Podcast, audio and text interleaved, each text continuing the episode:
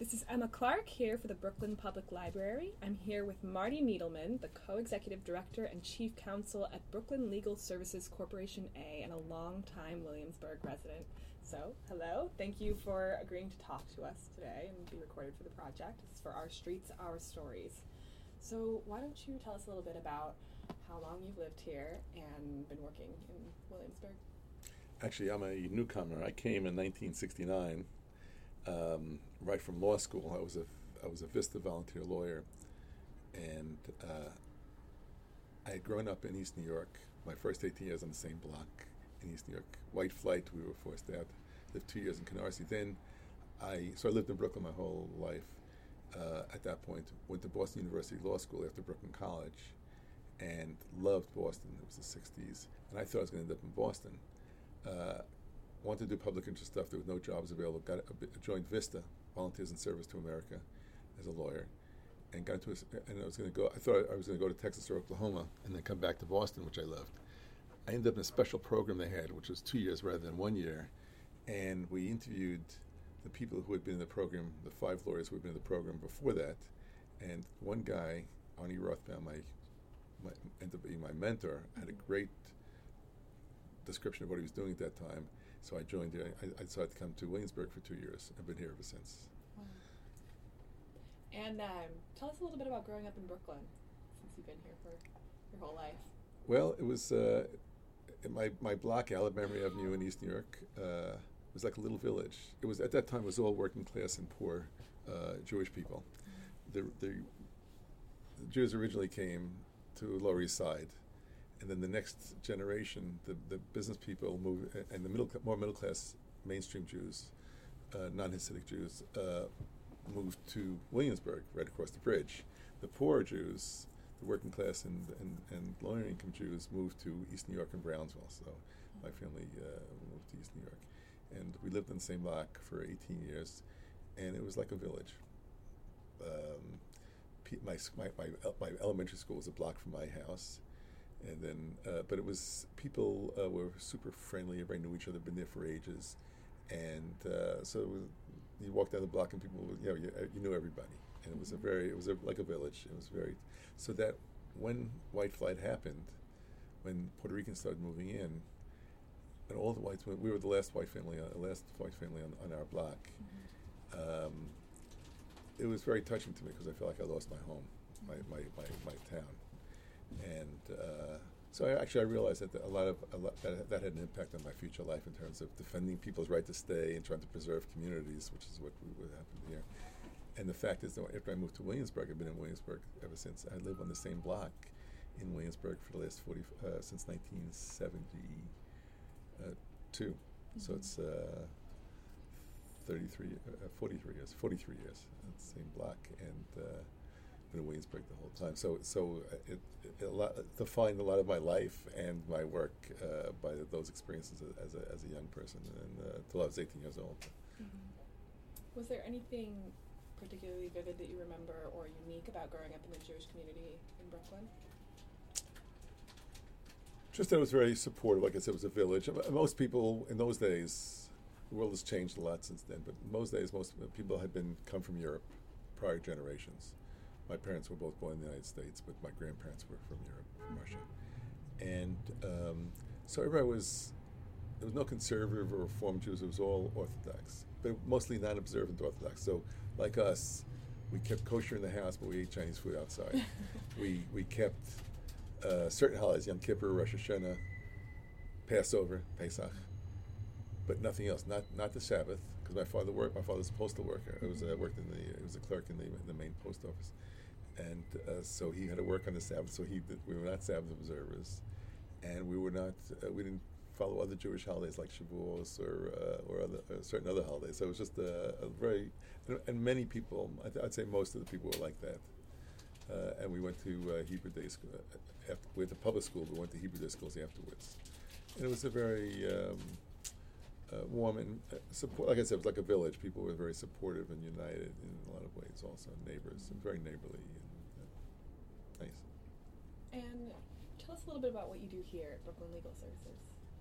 Well, when I started out, as I said, I was a Vista volunteer, and I, and I was the reason why I was pulling because Arnie Rothbaum at the time, uh, my pre- like I said, my predecessor, and my mentor, was uh, working with parents associations and community groups in the struggle for uh, community of schools. The Ocean Hill Brownsville days. This is 1969. Yeah. It was the height of that struggle over community control. It was much part. It was part of a much larger movement afoot, civil rights and uh, and, and community control, and uh, very successful, and, and was involved in organizing. And it was it wasn't. We did legal work, Mm-hmm. but it was also part of larger struggles. And uh, so then, that, I, I did that for about three years, exclusively education-related work with with those groups. And then uh, the world changed. The city accommodated those things. There was elections for community school boards and things like that. So it kind of changed and it kind of petered out in a, in a successful way. so then, in around the early '70s, um, it switched, and it, it, I, I worked with community groups. So the next phase of what they were involved with was the struggle to get uh, local workers into the construction trades. There was a massive amount of construction going on. So, for example, in 1976, Woodhull Hospital, 500 units opened up. Um, the uh, um, Verizon, whatever it was called in those days, Bell Telephone, had a new ma- major building opened up, constru- was constructed and opened up. Um, there was a lot of new housing being built in the in the early 70s as a result of the, uh, the uh, really the Democratic administrations that placed fairly funded housing. So there was um, there were three developments. Well, public ha- well th- three new developments. 1,500 apartments were constructed in that period of time uh, uh, near the Williamsburg waterfront in South Williamsburg.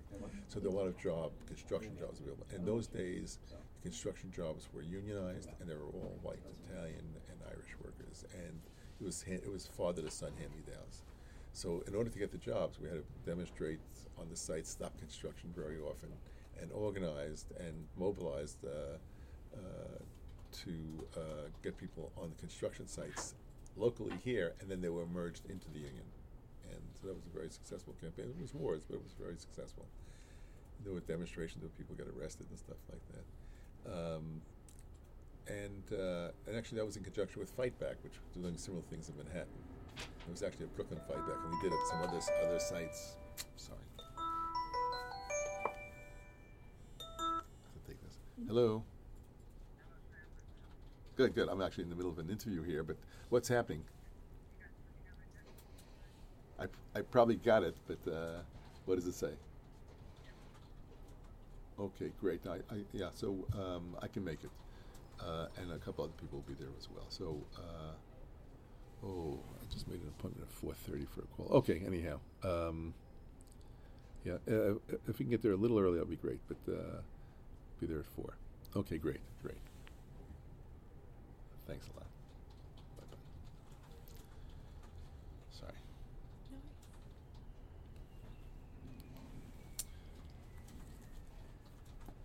Uh, okay, sorry.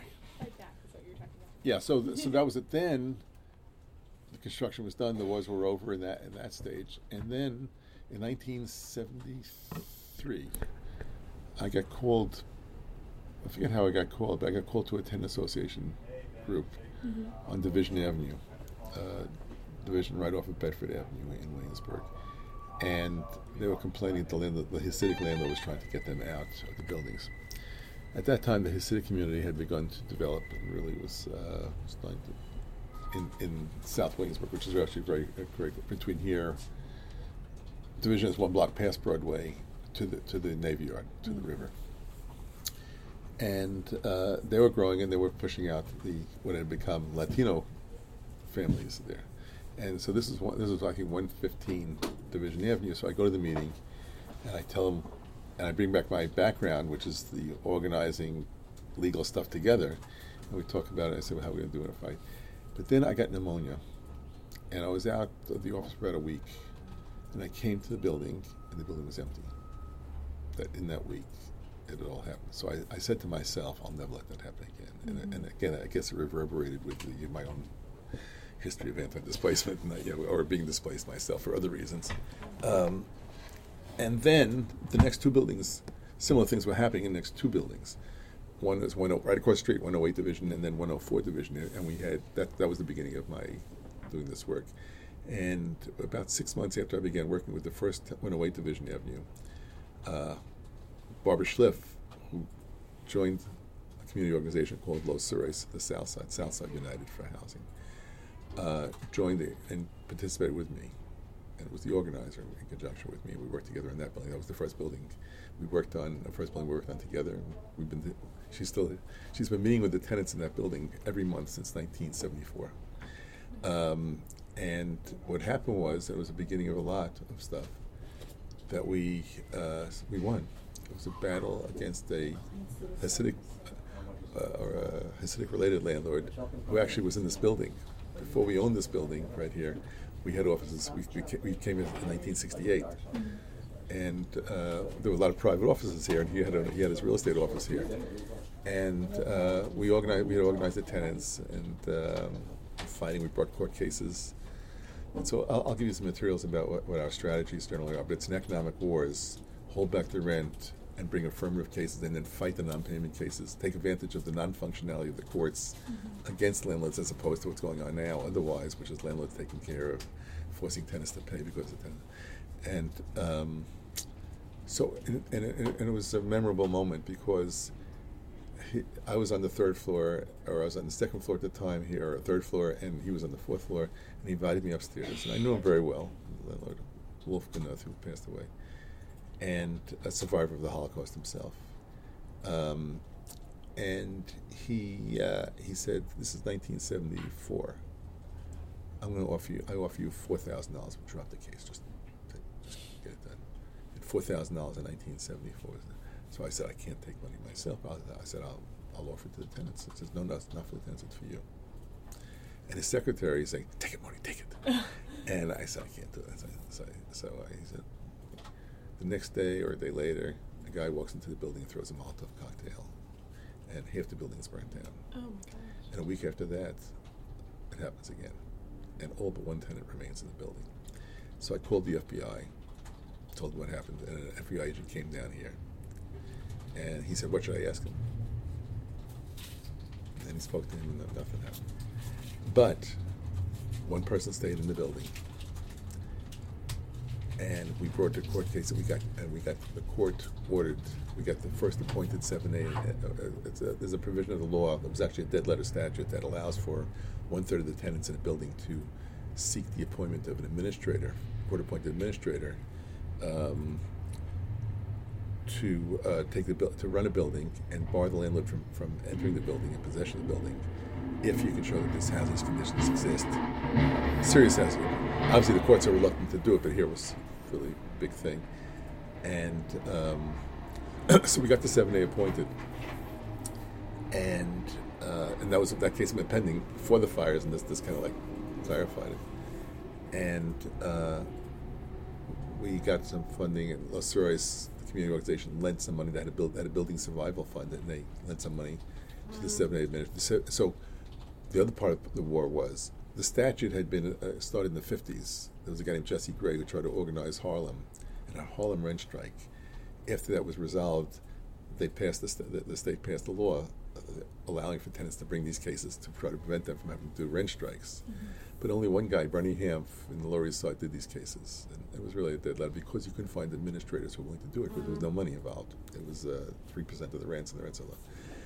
Uh, however, what we did is we asked the court to appoint the head of the community organization, the head of Los Sures, who was a, and you had to be a lawyer or a real estate broker or a, or, or a, a uh, notary or a um, uh, what's it called? Um,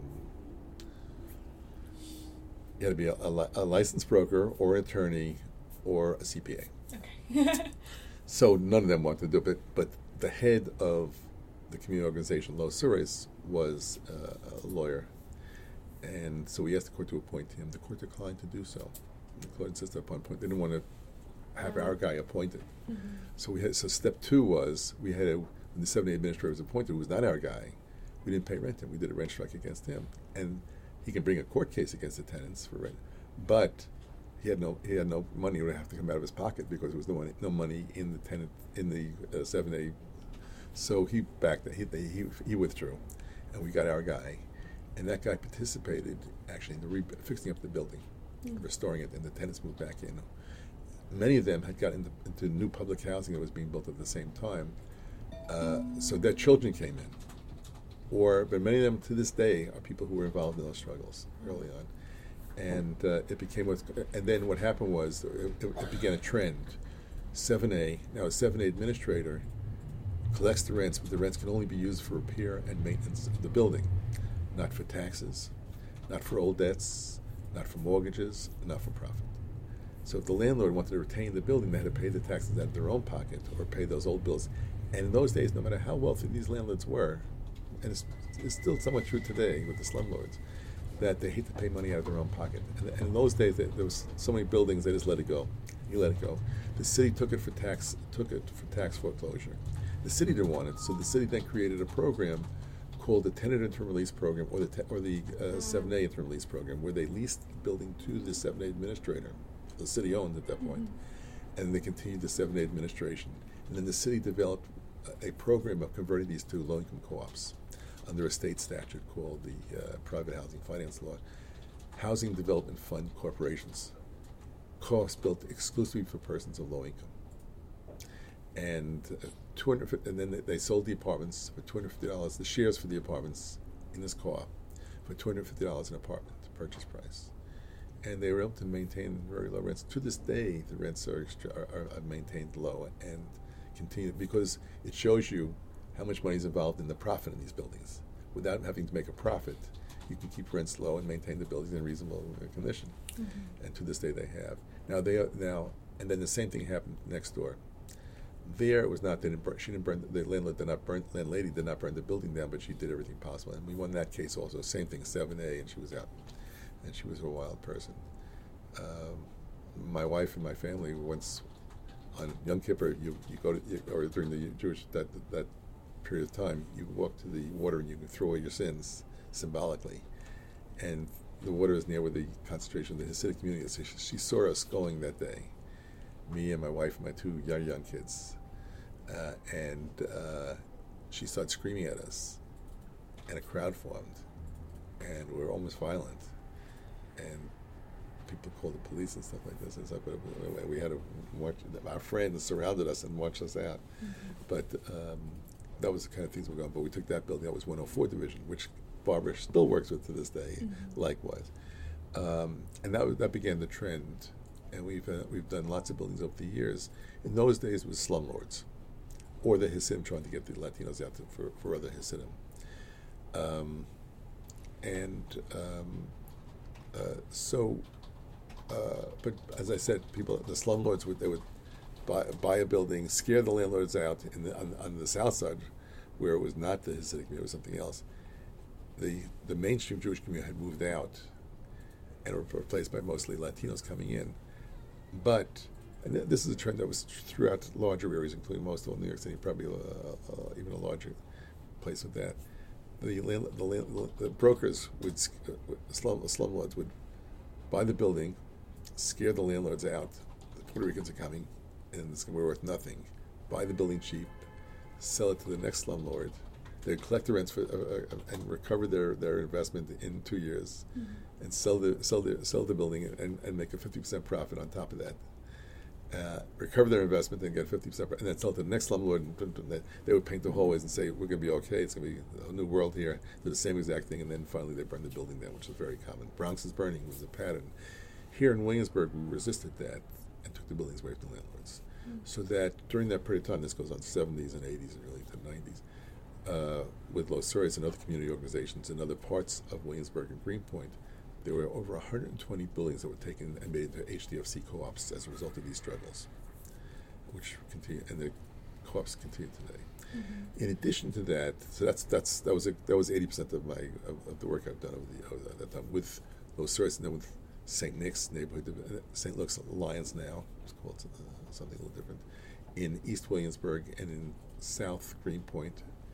In North Greenpoint, there's North, North Brooklyn Development Corporation. In the north side, there was People's Firehouse and a group called NAG. It was originally Neighbors Against Garbage. Now it's Neighbors Allied for Good Growth.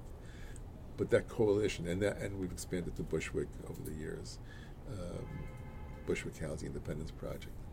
Um, so that that was the work. That was the bulk of the work, and then working with those tenants associations and the co-ops to manage the buildings with with the organizers.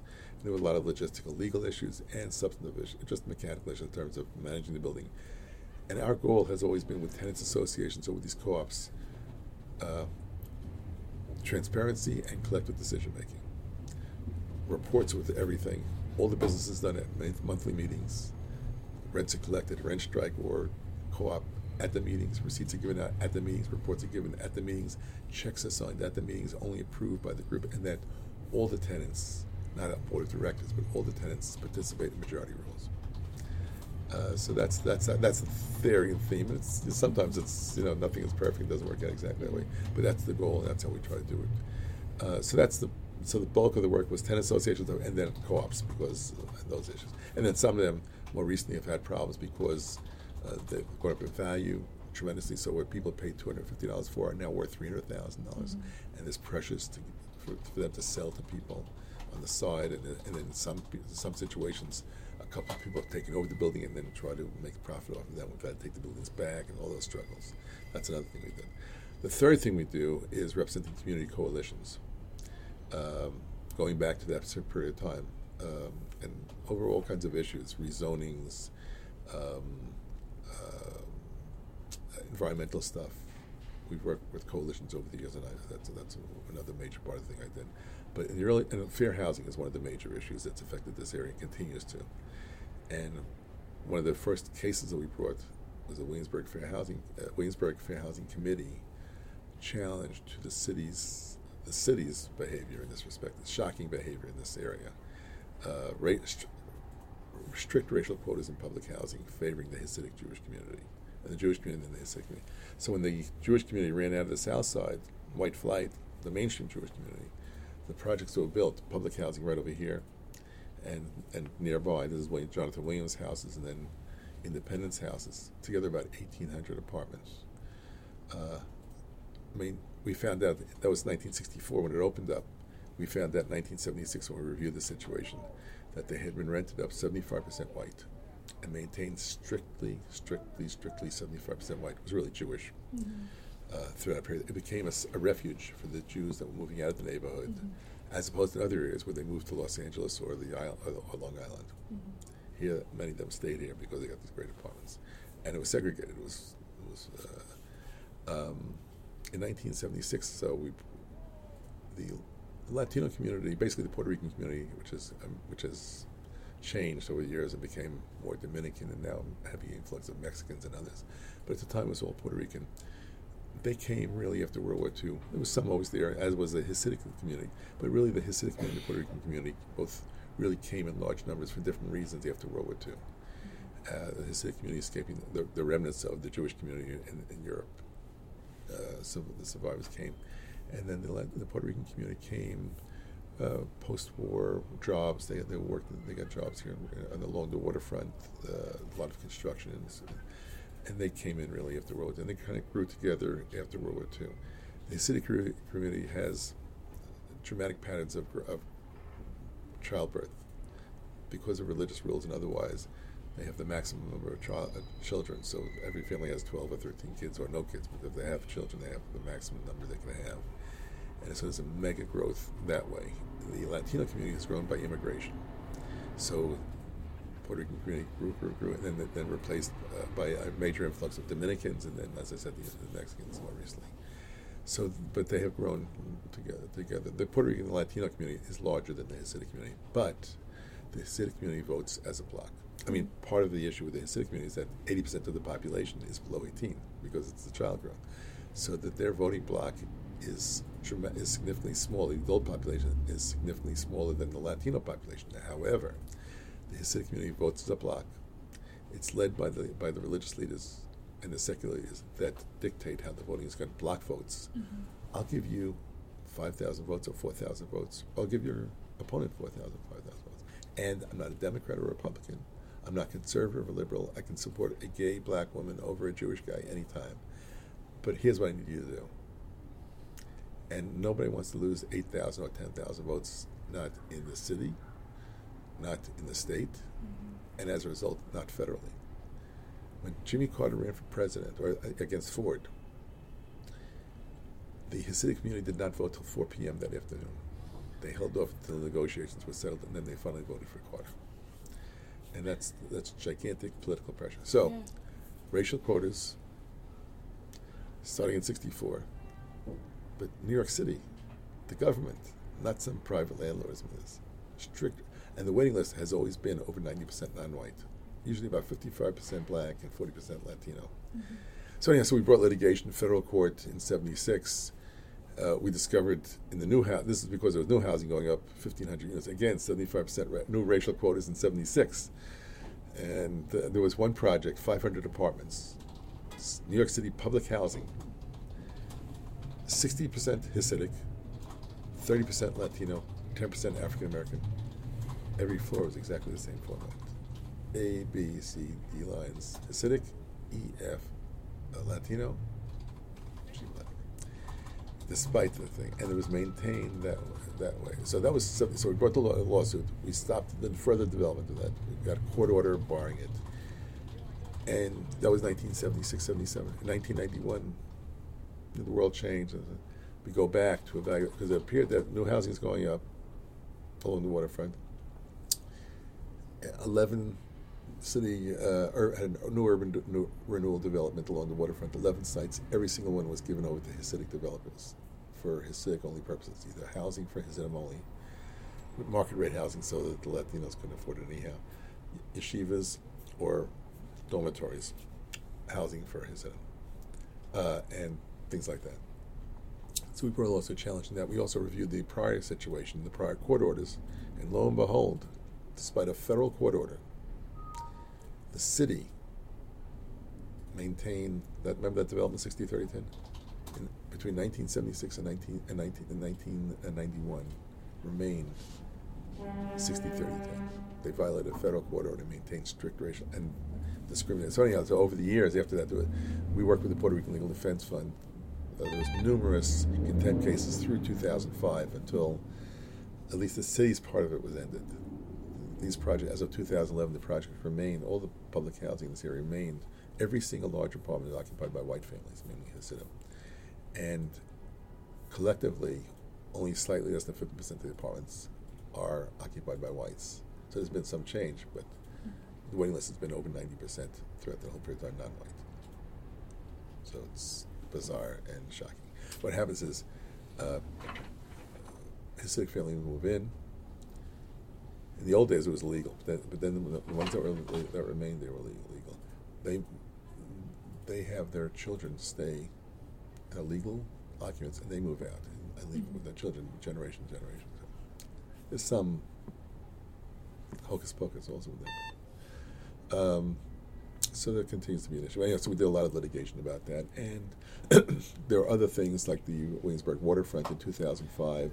We negotiated, represented the coalition that negotiated a settlement with the city. No, no, no litigation, but representation of the groups in demonstrations and negotiations with the city to maximize the amount of affordable housing that was, that was available. And we now involved in mega litigation involving the Broadway Triangle area, which is a large urban renewal area at the intersection of Bed-Stuy and Williamsburg, because once again, the Bloomberg administration uh, gave over 60% of the city-owned territory to a Hasidic coalition with Assemblyman Vito Lopez, who was a very political, a very powerful political figure at the time, the head, the head of the Kings County Democratic Party, and uh, and zoned it in a way that would only accommodate the needs of the Hasidic community. Low rise, they don't use the elevators on the Sabbath, and um, just accommodate, uh, also limiting the rezoning to only the Williamsburg side. Williamsburg remains only five percent black, despite a lot of blacks living in public housing in the area, Mhm. a lot of public housing. So there's obviously no African Americans living outside, outside of public housing in Williamsburg Greenpoint, less than five percent black. Mhm. Bed Stuy, right across the border, all within the Broadway Triangle Renewal area, is, was over 75%, really close to 90% African American for most of that period of time. Recently, it's 75%. They only rezoned the Williamsburg side. They had some kind of excuses for doing so, but the real reason was they give 50% preference for affordable housing to be built in these areas to residents of the local area. In this case, Community Board 1. favoring the Hasidic community. If they'd included Community Board 3 also, which is Bed-Stuy, it would have diluted the amount of apartments they would have gotten. So all this craziness going on in litigation. But uh, at one time, we actually came together with the Hasidic community uh, because the city had planned uh, to um, kind of deal with the uh, when they closed the um, garbage sites that, they dumped when they dumped all the garbage in Staten Island. In Staten Island, when they after they built the Verrazano Bridge, they were they finally closed down the landfill in Staten Island where all the garbage in New York City was dumped. So they had to find out what do we do with the garbage now. So the plan was to have a single in, uh, garbage incinerator in each borough, and they were going to start at Williamsburg, of course, in Brooklyn.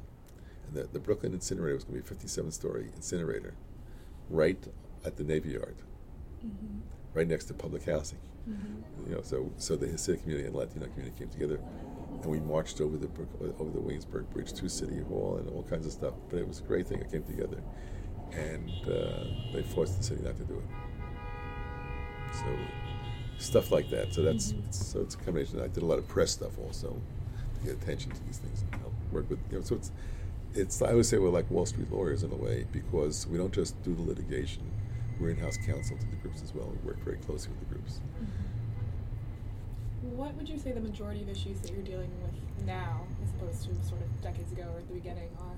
Well, unfortunately, like I said, the Broadway Triangle is a very active case with it. So, it, yeah, unfortunately, it continues to be issues like that. But rezonings, uh, displacement pressures created by the, it used to be the slumlords. Now it's gentrification Mm-hmm. and huge displacement pressures.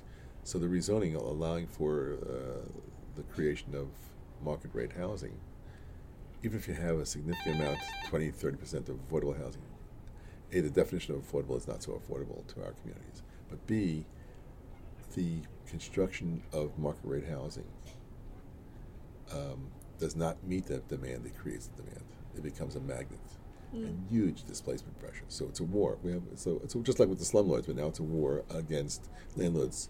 If they can get five thousand dollars for a two bedroom apartment, they can get twenty five hundred dollars for a two bedroom apartment, and the people are paying a legal rent stabilized rent of seven and struggling to pay seven hundred and forty three dollars, they'll kill to get the people out, Mhm. and that's what's happening. And uh, so we've had uh, and a lot of it's criminality. I'll show you a. Uh, um, a op-ed piece we did for the Daily News recently last month uh, that says that the, there's, a, there's a massive amount of criminal behavior that is being treated as housing cases, but actually it's totally criminal behavior. You know, uh, threatening people, burning buildings down, all that kind of stuff. Uh, so it's a war, and we, continue to do. That's a massive amount of work. Is also representing, orga- working with the organizers continuing working with the tenants, Mhm. and then the, the also the the, uh, the co-ops remain a major issue also sustaining them and dealing with all the issues that they have. So it's a lot of the same stuff. What has kept you coming back to this work? Well, I think, like I said, my my my my, um, my childhood, having lost my community and not wanting to have to see it happen to others, the successes, the it's very um, empowering. My career, I've, been blessed because I've had situations where really it's not individual low income people who have no power. It's showing people who are low income coming together and having power and winning the battles, and uh, and the affirmative battles, and, uh, and and not just you, and not allowing the courts to dominate, uh, empowering people to, to force landlords and the rest of the world to realize that they have to deal with them. And unfortunately, that continues with the new mayor, Mm-hmm.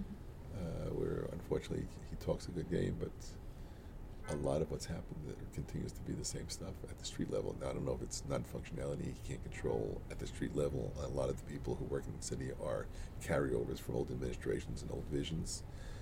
The Bloomberg vision was benign neglect. Let poor, don't tell poor people let them move out of the neighborhoods, and then let's get rich people in who pay higher taxes and good for the city's economy and vibrant New York City. Mhm. Build new parks, but not for the people who live there, but for the people who are going to live there. Um, and unfortunately, that continues to be very much the case, despite claims of otherwise.